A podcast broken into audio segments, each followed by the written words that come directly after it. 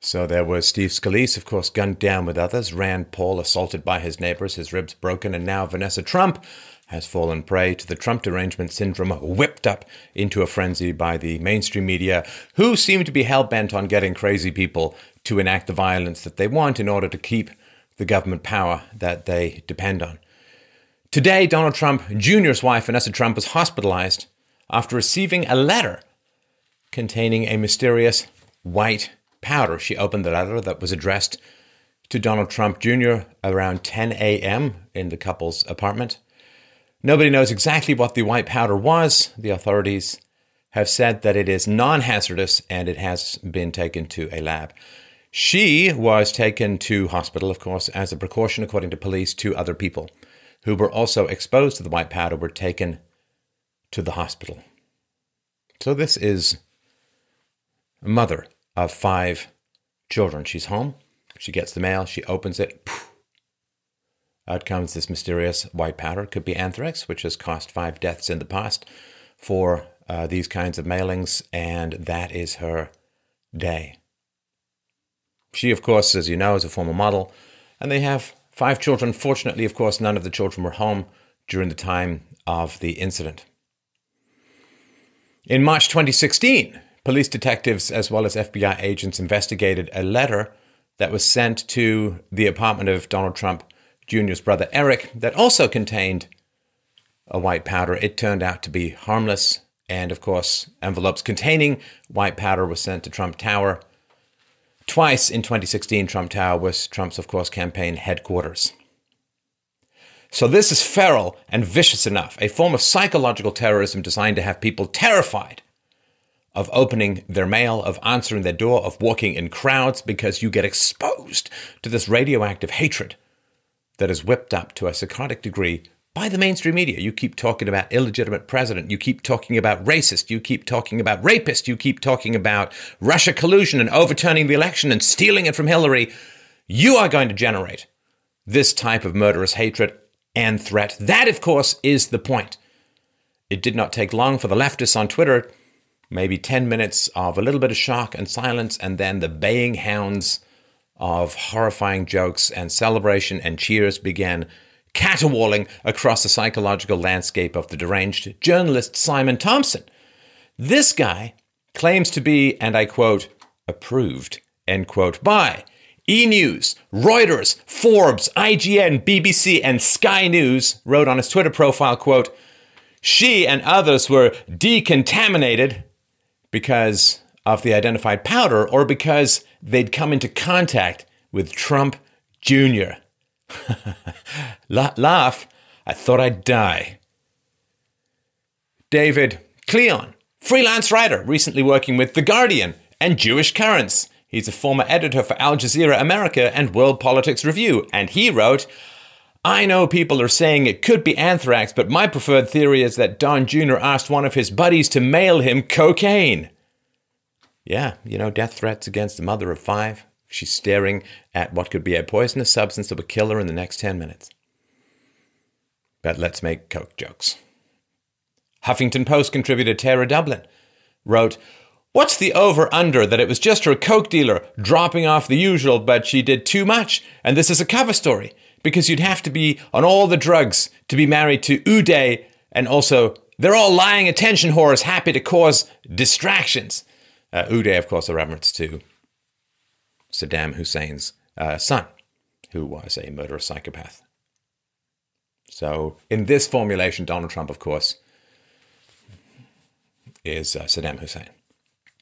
So, here we have some examples of the left and their compassion. See, all they do is they care about the poor and they care about immigrants and they care about the undertrodden. And this is the level of compassion that they're able to muster to uh, a mother of five who had a terrible scare for her life today.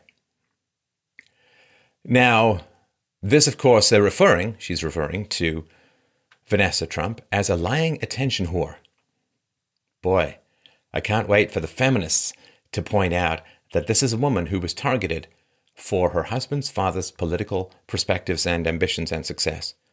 And to be targeted in this manner is a form of terrorism. It's the use or threat of violence, or simulation, I suppose, in this case, of violence, in the pursuit of political goals and political ends. And of course, the point is to scare people away from these perspectives, from smaller government, from free markets, any of that stuff. So the feminists, after a woman was attacked and called an attention whore after facing a simulated death threat, boy, I bet you the feminists are going to be all over defending this woman. Except I, I pretty much doubt it. Julian Assange, February 6, 2018 wrote, I can confirm that a package containing an unknown white powdery substance and a threat was addressed to my name. It was handed to UK diplomatic police. I understand that they are performing toxicology and forensics, and it was, he says, postmarked from the United States. Of course, a lot of leftists mad at Julian Assange. They liked him, of course, when he was revealing military issues with America, but when they felt that he colluded with Russia to steal the election from Hillary because it was her turn now, they know like so much, and that's what happens now. Michael Cohen, Trump's personal attorney, said, How disturbed must a person be to do what they did to a mother of five children? This dangerous and reckless act goes beyond political differences. And this is some appalling shit. Now, those of us in the public sphere who aren't toeing the leftist line, yes, there are threats. That is the job description. If you're not being threatened, if you're not being attacked, you're not doing any good. Like, I'm sorry to point it out that way. Uh, but in this time of great emergency, in this time of great crisis, if you're not exposed to any danger, you're being a little too cautious. You're not speaking up for what needs to be done. Now, the media has a problem, of course, because they have to report on this but they don't want to point out that this was a terrorist threat, most likely from somebody radicalized by the mainstream media. See, they don't want their crazy psychotic foot soldiers revealed as their agents of destruction and power, so they have a tough time. So, for instance, uh, MSN, this is the, the uh, title of the article. MSN wrote, Wife of Donald Trump Jr. exposed to white powder, hospitalized. Huh. Exposed to white powder, not sent, not mailed, not terrorist threat against the daughter in law of the President of the United States. No, she was just exposed to some, some white powder, you know, as, as you are when you sneeze over flour, just exposed to some white powder. Now, these, of course, and, and you, I, I'm not going to subject you to the vile crap that you can find on Twitter about these people, but these are the same people who made all these jokes about the train crash that the GOP was in. They are horrifying, they are appalling, and they are murderous. To laugh and to joke against a terroristic simulated death threat against the daughter in law of the President of the United States uh, shows murderous intent. And it's horrifying, of course, when you look at what happened yesterday and the day before, where the mainstream media was praising the murderous gulag queen of North Korea. And now today, some of them are joking about this terrorist threat. And so we have Julian Assange and Donald Trump sent these white powders just over the past week. It looks like the resistance is scaling up. So, what needs to happen? Well, first of all, I'm not holding my breath for this. First of all, the mainstream media needs to stop whipping up this mad, hysterical frenzy of rage. This Iago whispering into the wobbly brains of unstable people, filling them with reservoirs of hate, is a satanic endeavor. It is a satanic endeavor that is going to result in ever escalating violence. The mainstream media need to condemn this as unacceptable. The Democrats need to come out and make a statement and tell their followers this is unacceptable. This is not how you resolve political differences in an even remotely civilized society. I mean, dear God above. I mean, just imagine when Barack Obama was president, if one of his daughters had been sent a mysterious white powder through the mail. First of all, where is the Secret Service? The first family should not be opening their own damn mail, but what do I know?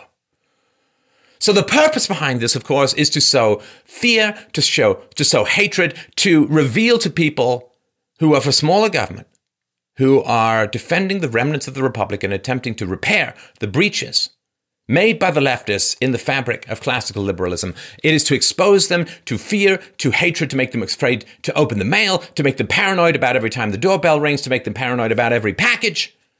It is to sow fear What is her day going to be like tomorrow? What is your day going to be like tomorrow if you're speaking out against encroaching, encroaching statism? It is psychological terrorism par excellence. That is the entire point of it.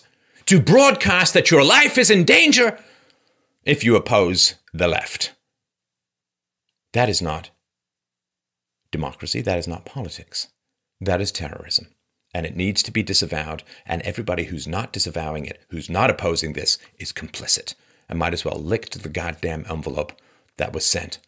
Because you know, not even in the dark corners of the world and the underground, horrifying bottom of hell rungs of the planet, there are high fives going on over this incident. People are just high five! The resistance! A blow has been struck! The ruling class has been ha! The kulaks will pay! You know.